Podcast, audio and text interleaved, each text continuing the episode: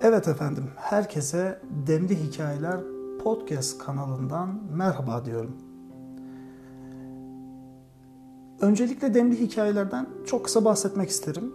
Demli Hikayeler varlığını Twitter mecrasında sürdüren, yaklaşık iki yıldır sürdüren, sanata dair pek çok konuyu sayfalarına taşımış bir hikaye sayfası aslında. Yani aslında sanatçıların, dinlediğimiz müziklerin, izlediğimiz filmlerin e, ya da herhangi bir tablonun hikayesine odaklanan e, o küçük nüansları okurlarıyla buluşturmaya çalışan bir mecra.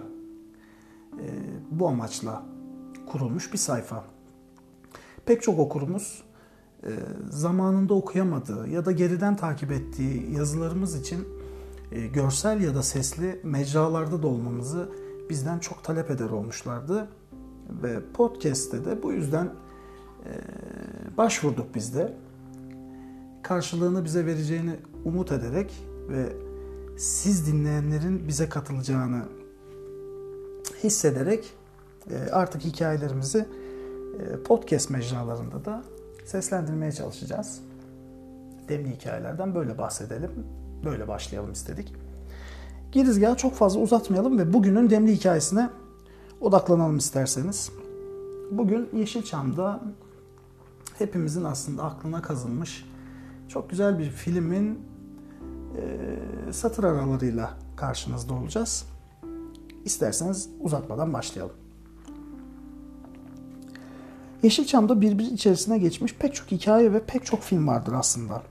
Bu manada 1975 yapımı Bizim Aile ve 1978 yapımı Neşeli Günler de beynimize oyunlar oynar bazen.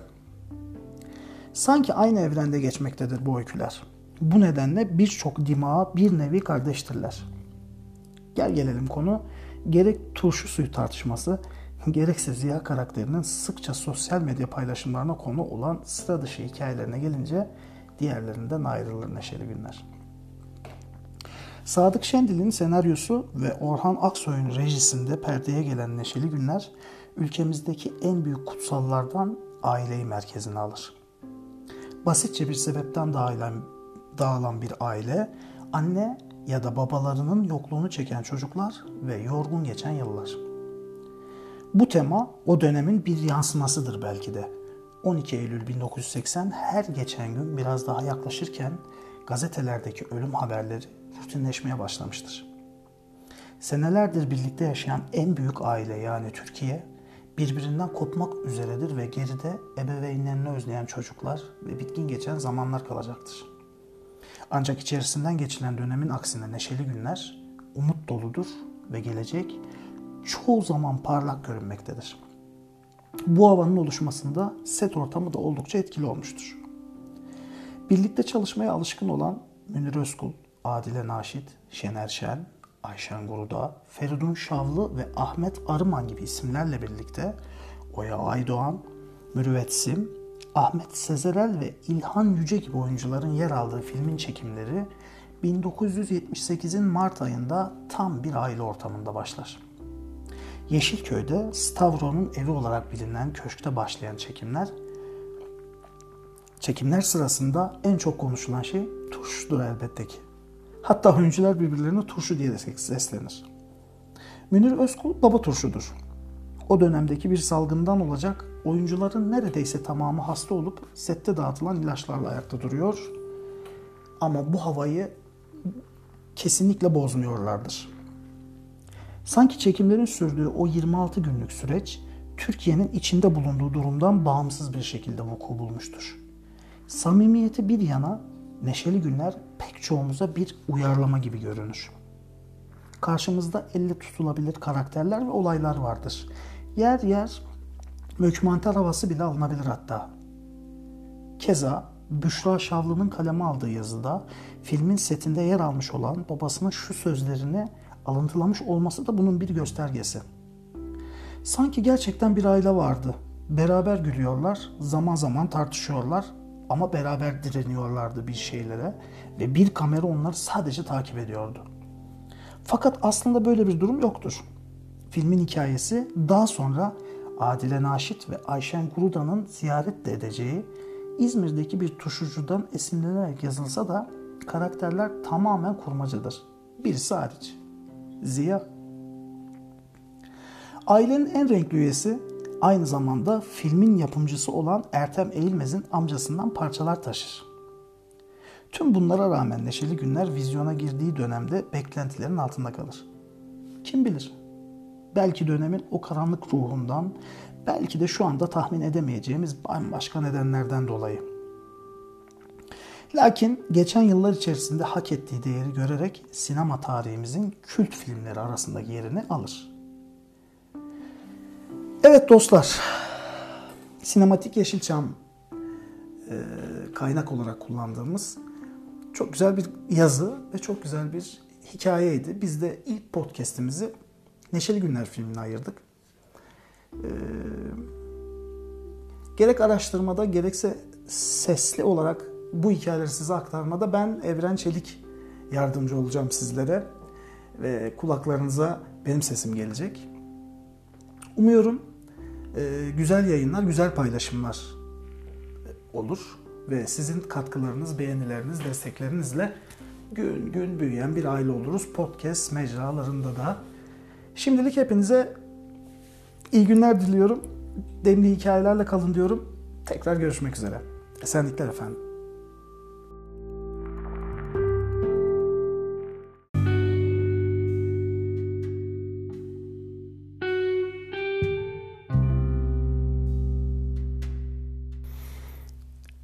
Evet kıymetli demli hikayeler dinleyenleri yeni bir günden ve yeni bir podcast'ten hepinize merhabalar. Bugün yine çok kıymetli bir hikaye ile kulaklarınıza misafir olacağız.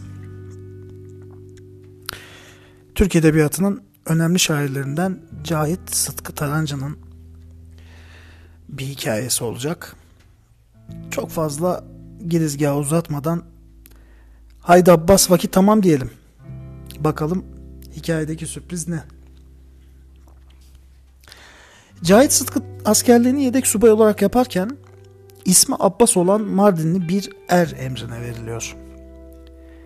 Cahit Sıtkı'nın kahvaltısını hazırlıyor, evini temizliyor, kıyafetlerini ütülüyor, akşam çilingirli mezeli sofralar hazırlıyor ona. Cahit Sıtkı bu temiz Anadolu çocuğunu zamanla çok sevmeye başlıyor. Akşamları demlenirken onunla dertleşiyor. Böyle bir akşamda Abbas'a bir soru soruyor. İstanbul'u bilir misin? Bilirim komutanım. Ya Beşiktaş? Bilirim komutanım. Acemiliğimi orada yapmıştım.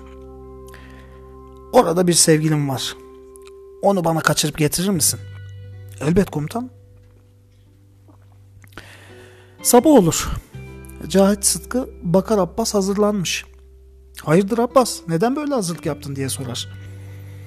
Abbas İstanbul'a gidiyorum komutanım. Sana sevgilini getireceğim der.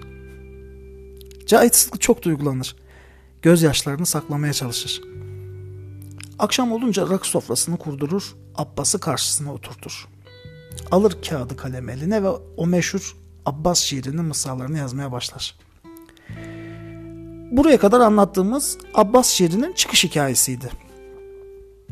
Peki kimdi bu sevgili? Neydi bu çaresizlik? İmkansız olan neydi? Cahit Sıtkı en yakın arkadaşı Vedat Günyol ile beraber büyümüş. Sık sık onların evinde kalırmış. Vedat Günyol'un çok da güzel bir kardeşi varmış.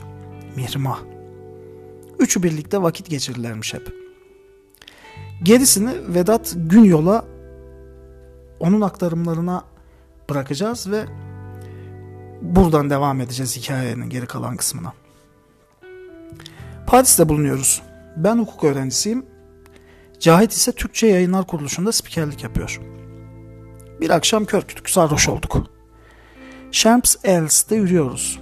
Cahit Sıtkı nara ata ata şiir okuyor. Bir ara durdu. Hüngür hüngür ağlamaya başladı. Ne oldu dememe kalmadan boynuma sarıldı. O sırada ben de ağlamaya başladım. Ne o yoksa çocukluk arkadaşın mı öldü dedim. O benim çocukluk arkadaşım değil, ilk aşkımdı. Ben senin kardeşine aşıktım. O yüzden evinizden dışarıya hiç çıkmıyordum.